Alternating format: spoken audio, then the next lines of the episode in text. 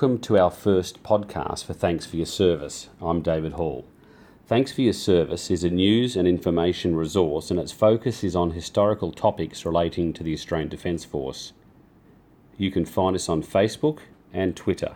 Just search for Thanks for Your Service.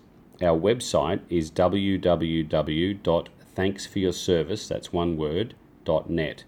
www.thanksforyourservice.net. You can also email us at info at thanksforyourservice.net. In our first podcast, we talked to Anthony Hill. Anthony is an award winning Canberra author of 18 books of historical and literary non fiction for adults, teenagers, and younger readers.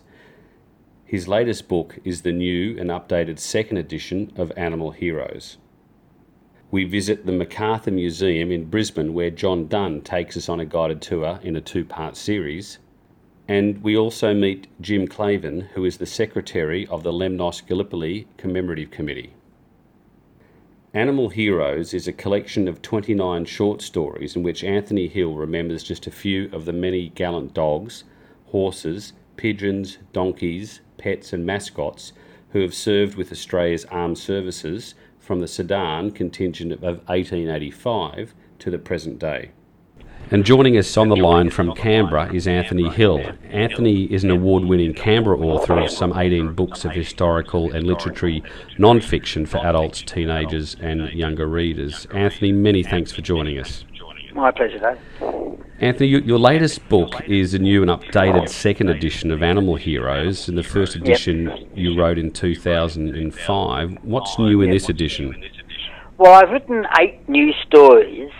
Uh, some of them casting back. I go back to a couple of stories from the colonial wars, the Sudan in 1885, a New South Wales contingent went there and back, brought back a little white donkey, their only trophy of war that they returned with, and a story from the Boer War, a dog, a mascot dog, our first official war dog, as it seems, uh, who went to South Africa with a New South Wales bushman and ended up being presented to Queen Victoria and ending his days in the Royal Kennels. It was quite an elevation for a, a working dog from the Blue Mountains.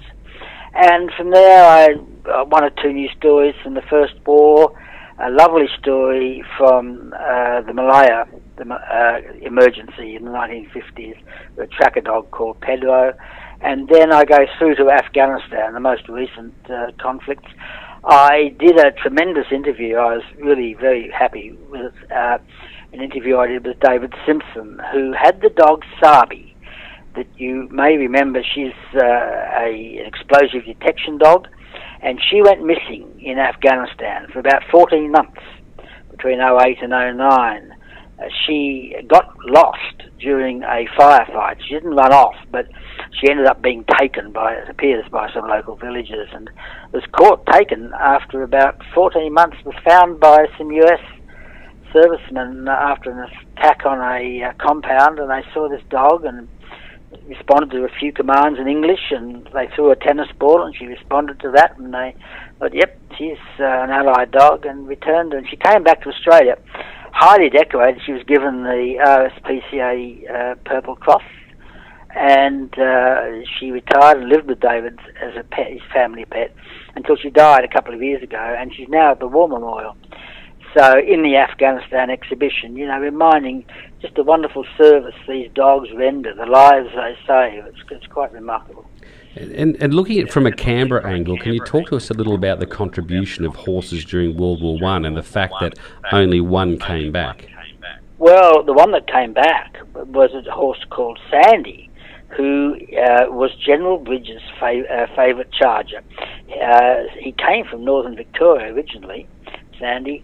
Uh, Bridges uh, was the first commandant of RMC, Royal Military College. And he, when the war broke out, became the first commander of the first division of the AIF.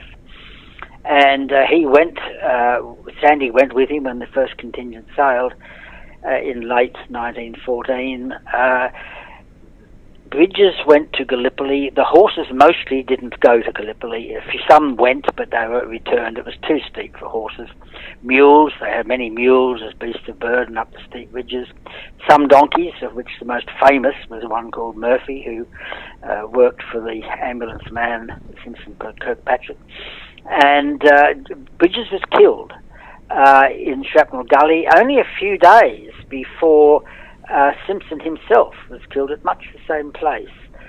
Bridges was brought home to Australia, the only Australian soldier who was killed in the First War to come back to Australia, and he was buried on Mount Pleasant, overlooking uh, Royal Military College, you know, where he was the first commandant. Towards the end of the war, they decided to bring Sandy home as well, his own, the only horse that came back. Some 135,000 Australian horses went overseas uh, during the First War. None of them returned. Although I must say the the ending of the story is not as grim as it's sometimes said. It's all, often said that all the Australian horses were shot, um, and some men talk about having shot their own Walers in Egypt and uh, Palestine, especially. Uh, it's certainly true that uh, there were about 9,000 horses left in Palestine at the end of the First War and of these, about 3,000, those over 12 or in ill health, were shot, mainly under veterinary supervision. They wouldn't give them to the locals because, you know, they weren't very well treated. But the remainder of them, some 6,000 horses, uh, went on to serve with other imperial horse units, mainly the Indian cavalry with whom the uh, Walers were first tri- uh, bred, really, from the 1840s onwards. Sandy came back, however.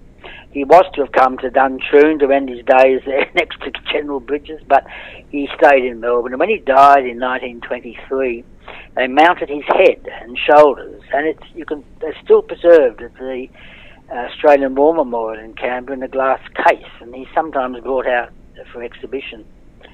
But you know, Sandy's most lasting tribute memorial is to be found elsewhere. Uh, Bertram Mackennal, who did the uh, sculpture, uh, the memorial to the Australian Light Horse, which was erected at Suez, it shows a, a rearing horse with a rider and another horse fallen with a soldier crouching near it. The rearing horse's head was modelled on the head of Sandy, and uh, the head was destroyed. The statue at Suez was blown up sometime during the Suez crisis. Most of it was destroyed, but they salvaged a few bits, including the head, the bronze head. And they brought it back, and it is now the centerpiece of a memorial to uh, all animals in war that's been erected in the uh, statue garden at the Australian War Memorial. Mm. My friend Stephen Holland designed it. It's very beautiful, and the, the centerpiece is his head on a plinth and it's so evocative, you know, David. You look at it from one side and you see this noble head of the horse, and you walk around the other side and it's all shattered and all blown apart. Incredible. It's terribly evocative of yeah. the of the of the sacrifice that animals make, just as their humans do. I, I, I recall as a very young boy uh, looking at uh, at uh, the site of the Camel Corps, the Australian War, War Memorial in the 1970s. Were, were, the camels taken from Australia to serve with the Camel no, no, they were no, they came. They came from the Middle East, mainly Egyptian, uh, Egypt, I think, and Palestine at the time. They weren't taken from Australia. I don't, as far as I know, uh, they had no need to really. It was the whalers, the the sturdy hardy, enduring qualities of the of the Walers. It's you know all the best of them always had some Shire horse in them, and their fathers, their sires, most uh, the best of them always had some English thoroughbred in them. The dams came from all sorts, you know, Welsh ponies and mountain ponies and brumbies and stock horses and quarter horses. But the sires usually had a bit of a bit of thoroughbred, and the closer to a thoroughbred, the better. It gave them the enormous stamina, as the Shire horse gave them the extraordinary strength, you know. Mm. But uh, the camels, were, as far as I know, were mostly uh, recruited in the Middle East. It was the horses that were taken. Now, Animal Heroes is a, an updated second edition, and your latest book is titled For Love of Country, about an Australian soldier settler family between the two world wars. What was the inspiration for that book? Well, the publisher, uh, I'm, I'm with Penguin, and the public, we were looking for a story at this centenary of the Great War, you know, Gallipoli going through to the armistice in 2018. For we're looking for a story that would say something about what happened to the men when they got home from that war and their families. You know, what I'm not a historian, I'm a novelist, although I write on historical subjects and I make research the factual structure of it as, as, as well as I can. But I tell them as stories, and so I was looking for a story that might serve as, as, as, a metaphor on which I could hang this, this narrative. And a friend of mine suggested uh, the Edison family from Canberra. It's really a story that looks at the two generations of the great wars of the 20th century. The First War, the father, Walter Edison, an Englishman, a very fine horseman. Um, he was in Australia looking for land when the Great War broke out. He joined the Light Horse, spent most of 15 in Egypt looking after the horses in Egypt. Those most of them didn't go to, to, to, Gallipoli, but he did go to Gallipoli for the end, and he had the last two weeks on Gallipoli. Was on the second last boat out with his uh, uh, unit. He was with the second uh, uh, brigade of the Light Horse. And uh, he then went to France and was gassed, brought his family to Australia at the end of the war. Uh, they ended up, they had three sons and three daughters at the end. And he drew a soldier settler block in Canberra. Uh, and they called it Yamba. Hence, uh, those of you who know Canberra, Yamba Drive. Mm. The homestead was practically where the Woden Shopping Centre now stands. It's a land that I know. I live and uh, very close to it and cross it every every week. And the story documents the the struggles to, to establish the farm, to survive during depression, uh, leading to the events that ended up, you know, the world moved to war once again in 1939, and the three boys uh, joined up. Uh, the Tom, the eldest, and Keith, the youngest, both went into the Air Force as pilots, Keith with the RAAF and Tom with the RAF in England. And Jack, the middle one, went into the Army, 8th Division, captured when Singapore fell, and sent as a POW to Japan. Well, both Tom and Keith were killed, uh, uh, shot down during the war fighting. Keith over New Guinea, uh, Tom over Holland, returning from a raid and uh, left only Jack. And after the war had finished, they heard that Jack had also died in uh, as a POW in Japan, only 11 days after his brothers had died. Goodness. It was really quite terribly tragic, and it was a great a, a metaphor. Uh, it's not a usual experience, although not not unknown for a family to lose all their boys in in, in, in battle. Tragic. And it was a great tragedy, and it's it it tells us that, that wars affect not just those who are involved with them, but the families and the generations that go on, you know, it, it continue around them. And it's what it did. I was very lucky with this. Uh, there's one surviving daughter, Pam Young, and she was enormously generous to me. She made all the family archive available. I'd kept all uh, the boys' letters that they'd written during the war. Mm. And so the last part of the story, I could largely tell it in their words. Amazing. It was uh, one lots of photographs and diaries and all that sort of thing, memorabilia. It's marvellous. And what are you planning for Anzac Day this year? I'm going to Portland in southern Victoria, and uh, they've asked me to, a couple of years to go, and I couldn't go last year, but this year we're going, and uh, it's quite fortuitous and grand because the theme of their celebration, their Anzac commemoration in Portland this year is animals and war. Mm. And uh, you know, there's going to, they've got some light horses appearing. I believe there's some dogs, there are pigeons, uh, and things like this. That's uh, just super. I, I'm so pleased. You know, over the last decade or so, uh, most of the animals have been forgotten we remembered Simpson's donkey, Murphy, one or two others, Sarbi. You know, she had uh, very big in the news when she came home. Most of them have been forgotten. Tens of thousands of animals. Two pigeons at the War Memorial with medals, that are the Dickin Medal, equivalent to the Victoria Cross for mm. animals. The only two Australian animals that have got the Dickin Medal.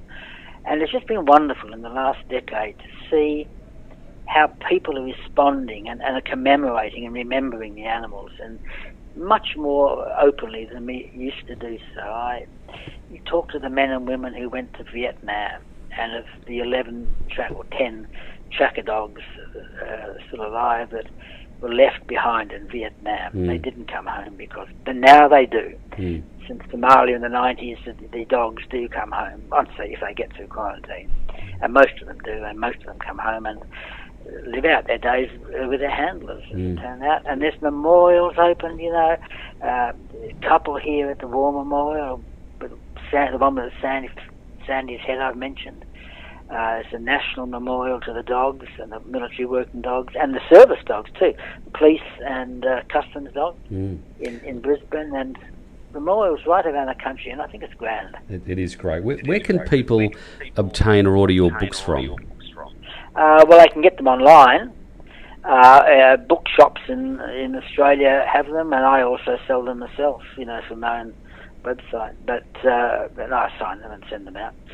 Uh, but it's uh, but I know many of them today are, are go up online as e-books for people certainly listening from uh, from overseas. Sure. Anyway. And, uh, and, and, and obviously postage these days is dreadful. It's yeah. almost as expensive as the book. Yeah, and and, and obviously, and obviously we'll post your website uh, online, which is www.anthonyhillbooks.com. Is it .com au or .com? No, just just .com. So anthonyhillbooks.com. Correct. Uh, Anthony, thank you so much for your time today. It's much appreciated. My pleasure, Dave. The MacArthur Museum is located on the eighth floor of MacArthur Chambers at 201 Edward Street in Brisbane. It was the location that General Douglas MacArthur had the Brisbane headquarters of the war in the South Pacific from 1942 to 1944. John Dunn is the supervising associate at the museum, and we meet him in General MacArthur's former office. Can you explain the room that we're in now and the significance of the office?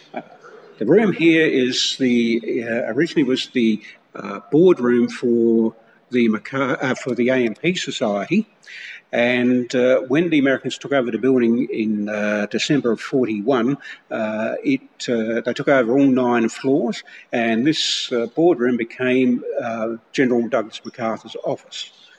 And it was from here that uh, he developed all the strategy and the planning uh, for the war in the Southwest uh, Pacific area. And when did General MacArthur occupy the office? Uh, MacArthur arrives in Australia in uh, March of 42. Uh, he goes down to Melbourne initially uh, but after three months in uh, Melbourne, uh, finds that he's too far away from the action, which is occurring north of Australia. So he moves up here in July of 42, and he's here for uh, two years until July of 44 when he moves his headquarters up uh, to Hollandia in uh, Dutch. Where was he physically living at the time that he was in Brisbane? He was living in the old Lennon's Hotel up in George Street. unfortunately, Lennon's is long gone. Um, but he would uh, he would come from Lansdowne, uh, what is now the Queen Street Mall, uh, and arrive at uh, the front door here of the uh, what is now the MacArthur Chambers uh, at about ten o'clock in the morning. And we're now in the office which he occupied, and you said that the, the desk is a, is a copy or restoration of a of the desk which is now located in the US. Is that correct? Yes. and the correct. chair, for example. The chair is original. Um, you know, I think they call it a captain's chair, uh, but it's certainly uh, uh, one of a number of artefacts we found when the museum was uh, put together back in 2004. And it's a quite a, a, a, modest room. There's an old Bakelite telephone sitting on the desk, um, some old fountain pens, etc. And there's a fireplace um, behind his seat. Brisbane weather in winter, by my old Canberra standards, is pretty mild. Would, would, would the fireplace ever been used? Do you think? I uh, don't know whether or not it was ever used, but um, you know, it, it was fully functional. It still is fully functional. One of the things that um, uh, you might not uh, appreciate is that above the fireplace there we have uh, a painting of George Washington. Now, normally we would expect to see uh, a portrait of the President of the United States there, uh, Roosevelt. But uh, Roosevelt and MacArthur didn't get on, and um, MacArthur was a uh, Republican, Roosevelt was a Democrat, and MacArthur said he wasn't going to sit under any damn, damn Democrat. And uh, his excuse was that George Washington was his boyhood hero.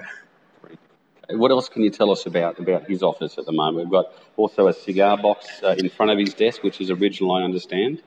Yes, the, cigar box there, and uh, we also have a little cigarette box on, on his uh, uh, desk here. So MacArthur uh, smoking a corncob pipe. In fact, he smoked uh, cigars and cigarettes as, as well. the corncob pipe was a bit of a, a photographic prop. Um, and, uh, you know, it's one of the few artifacts that we have that is uh, genuine uh, to MacArthur and, and from that period. Um, I think that the headquarters occupied all eight floors yes. building. Um, so, can you give us a size or an idea of the size of, of his headquarters element, the staff that would have worked here? Um, the exact numbers uh, I don't know, but certainly um, all of the major uh, elements of his command were here. Uh, for instance, uh, General George Kenney, who was head of the 15th Air Force, he had uh, his headquarters here.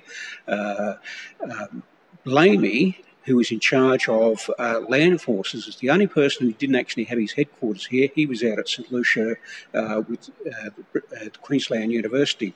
Um, most of the uh, other commands had uh, liaison officers here. The RAF had, liaison officers here. So the whole uh, nine floors were occupied, and it was quite a busy place. Uh, and it was 24 7. And can you give us an idea of maybe what wartime Brisbane would have looked like back when MacArthur was occupying these offices? Um, wartime Brisbane, uh, it was a period of uh, austerity. Um, but when the Americans uh, arrived, they, they bought a whole uh, raft of things that uh, uh, uh, Brisbane, even before the war, had not seen or were in short supply. Things like Coca Cola and ice cream, for instance.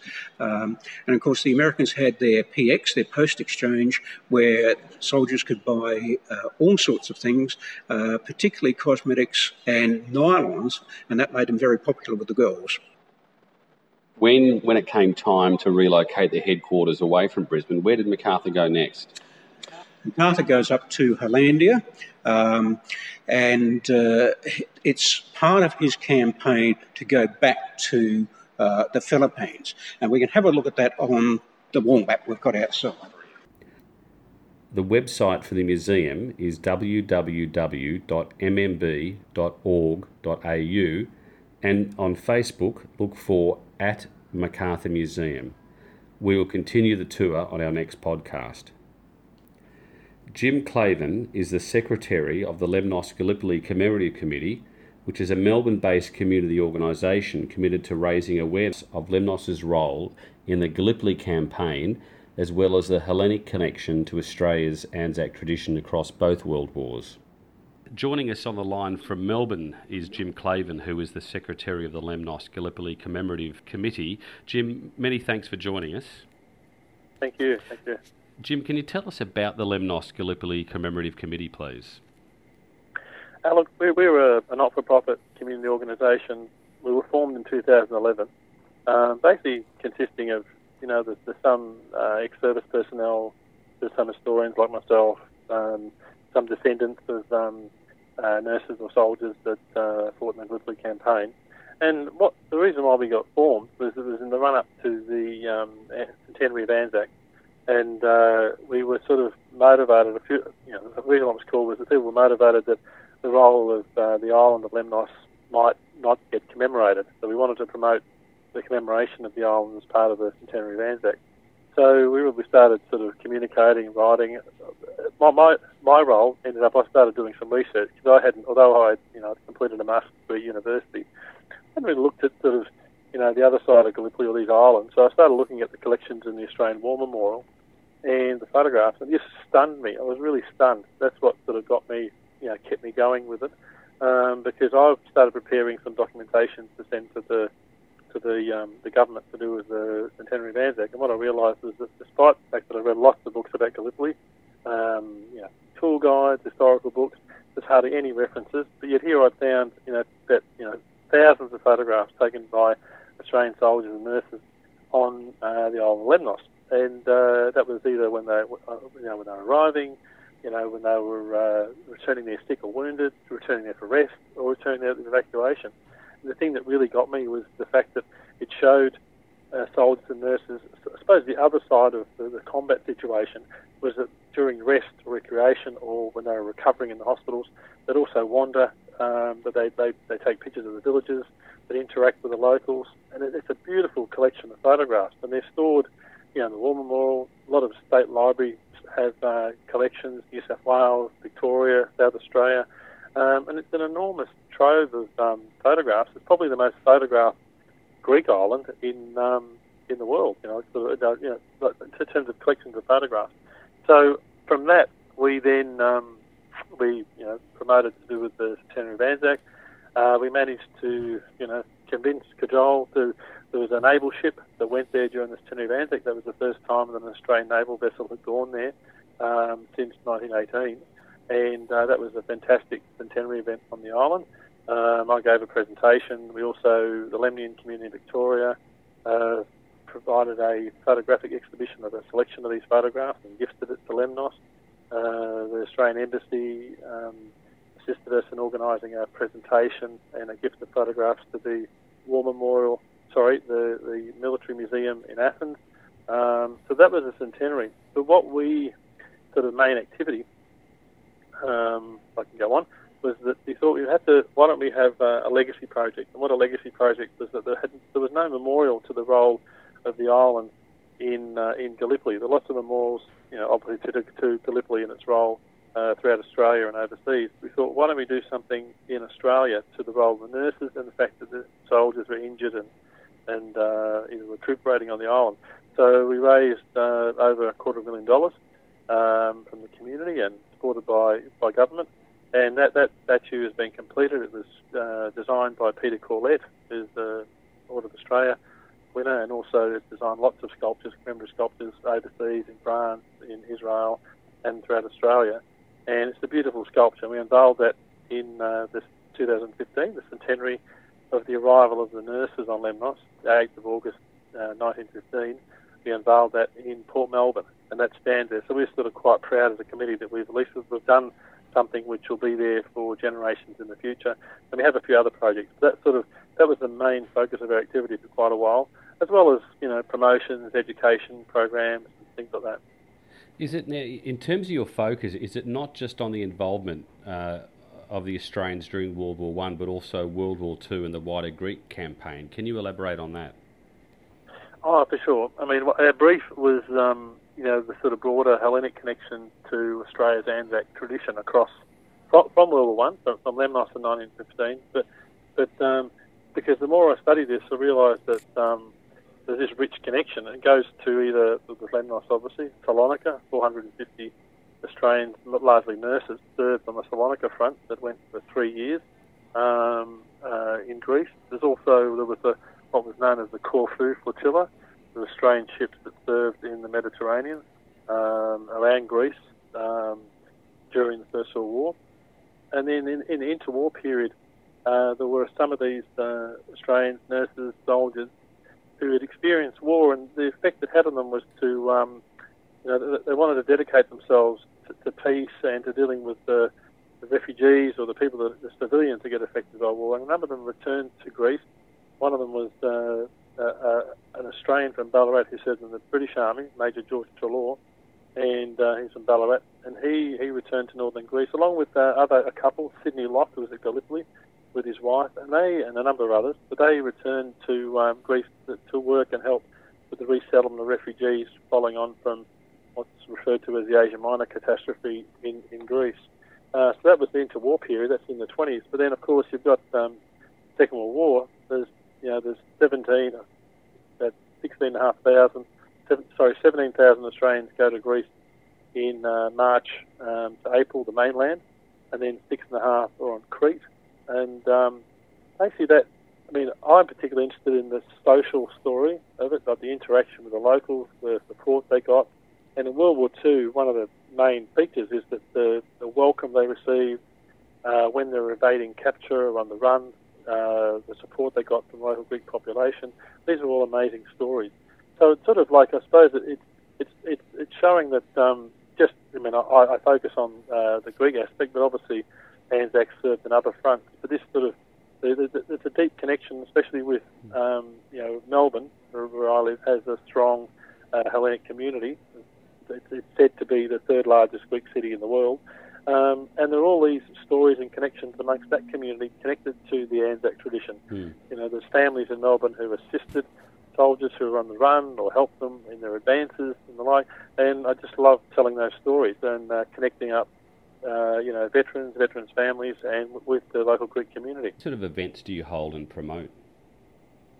Well, what we do is uh, the main thing we hold because of our statue is we have an annual commemorative service. We hold that in August, um, and that's uh, the, that's the sort of the the um, the moment when the uh, Australian nurses, the main body of Australian nurses, arrived on Lemnos, and we have that every year. We have uh, you know we lay wreaths, but, you know it's, it's well attended this year we're, we're proud to be able to have um, uh, Colonel Jan McCarthy uh, from the nurses, um, head of the nurses RSL, who's going to be a keynote speaker. Um, we also, the other events we have is we get invited to do presentations, schools, um, various community organisations, and I've given lots of presentations around basically about the connection between Lemnos and uh, Australia but what I try and focus, I try and find uh, some information to do with the local connection. I've certainly, I mean, I've been to Lemnos a number of times and studied people that are buried there. It's one of the things I should have mentioned before was that um, there are a lot of, uh, you know, guidebooks and books about Gallipoli, and one of the sad things is that they, a lot of them miss out the fact that there was 148 Australians buried on uh, Lemnos uh, amongst the nearly 2,000 um, Allied soldiers that are buried there. So people go to Gallipoli birthday and they look walk through the graves, and it's very moving to do that. But there are um, Australians and New Zealanders and Allied soldiers buried just a few miles away, and they're rarely visited. so one of the things I do with these presentations is I find locals who are buried on Lemnos and tell their story. Uh, we also um, we've got put together a photographic exhibition. We picked out 40 of the key photos from the Australian War Memorial and other collections, and we had them sort of printed and framed really well, and we exhibit that around the place. Um, we're hoping to have that at a local RSL uh, soon. Um, the other thing that we're doing is we're publishing a major sort of commemorative book, and it'll be about Lemnos and the other islands, focusing on Lemnos, but also Imbros and Tenedos and their role in the Gallipoli campaign. It'll be a pictorial history because mm. I think, as I mentioned before, the thing that really struck me was these, the clarity and the, the beauty of a lot of these photographs taken by the soldiers and nurses. And the book will basically reprint a, a whole lot of those, especially a collection by um, there was a photographer called Albert Savage. He was a, believe it or not, he was he was refused military service because of his eyesight. But yet, when he did enlist to be a medical orderly, he took all these beautiful photographs. So obviously, his eyesight either improved or they didn't assess him very well. So he took beautiful photographs that are that are kept held in the State Library of New South Wales and also the University of Queensland. And well, we've obtained permission to publish those and we're going to publish them sort of in total. They've never been published in, in, in, in a, a lot, like a lot of them been published together. There's been one or two published. There are some iconic photographs. Well, we're going to print as many as we can. So this, this I'm working on writing this book at the moment, and hopefully that'll be out by the end of this year. The other thing we do is there's a, there's a, there's, there are some graves that have a significance for Lemnos. There's a um, Clarice Daly was a nurse in Lemnos who actually got married during the Gallipoli campaign on the island to Ernest Lawrence, who was a soldier, and they were married on the island, and uh, they're buried together in St Kilda. And this year we held a, a, a small sort of service at, at, at their grave. So, so we, they're, they're, the sort of activities that we that, that we undertake. You've uh, you've also launched a commemorative Anzac biscuit tin uh, for for this year. Can you tell us about that? Yeah, I mean, uh, many of you people may people may know that um, Unibic, I think it's, the biscuit company. They they produce a sort of Anzac. Uh, they produce a tin that's got an Anzac image on it um, every year, and they produce I think it's about six or seven for each year. And that uh, the Battle of Crete and Greece Commemorative Council, which I'm a part of, um, they they've been pushing to have a, a, tin that commemorates the Anzacs who were in Greece in 1941, and there are some amazing photographs taken by Damien Parer, who's people would know, famous Australian photographer, who won an Oscar for his um, his, his, his, documentary footage about Kokoda mm. um, and New Guinea. He um, beautiful picture of um, Anzacs during some leave in March, wandering around the Acropolis. And with that, we managed to um, we send it off to Unibic, and that got um, so, so it's a special. It's the first time there's been a recognition of the Anzacs in Greece on one of these commemorative tins, and uh, so it seems to be selling really well, which is good. And the money goes to the, the profits from the sale of the tins go to the RSL and its services. What we're hoping is that next year we've proposed that they put one of the pictures of the nurses on Lemnos on that. that's another story. So um, we're hoping next year there'll be another one. So um, yeah, so they're um, you can buy them in Melbourne uh, at uh, IGA stores, also you know your Coles supermarkets and the like. So so they're um, mm. the ones promoting the services that the RSL provides to veterans, but it's also promoting awareness of um, the Hellenic connection to Anzac. Where can people go to find out more about the commemorative committee? Um, there's, there's two ways that you can find out. One is that all of the I'm, I, am the you know I've been the secretary in the foundation of the organisation. I maintain all the public sort of communications, and we have a, a, Facebook page and a website, and that's where we post all our news. You know things about what commemorative events are being planned in Greece. We, as soon as we find out stuff, we put it up there. Um, also our own news, things that we're promoting. So there's a there's a website, and that's uh, Lemnos Gallipoli CC one word dot blogspot.com.au. That's the website and then there's an associated Facebook page which has, you know, the same Lemnos Gallipoli CC. So um, that has all of our news and all of announcements, and they can that. Of course, if they would like to support our work, um, they can uh, join us. They could send me an email if they like, and I can send them a membership form. It's only ten dollars a year, and it means you would get all the emails from our organisation and see what we're up to. Um, yeah, my email is uh, jimclaven at yahoo.com.au.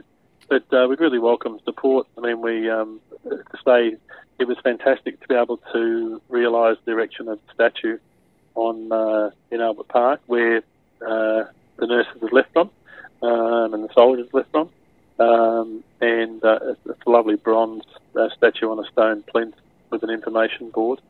Um, and also this this book, I think the book hopefully will um, again, you know, get the message out. Going to uh, distribute a number of them free to schools and academic institutions and libraries. And then we'll be selling the book, so uh, to try and recruit some of the funds to, to publish it. Jim, look, thank you very much for all your time today. Very interesting. That's the podcast for today.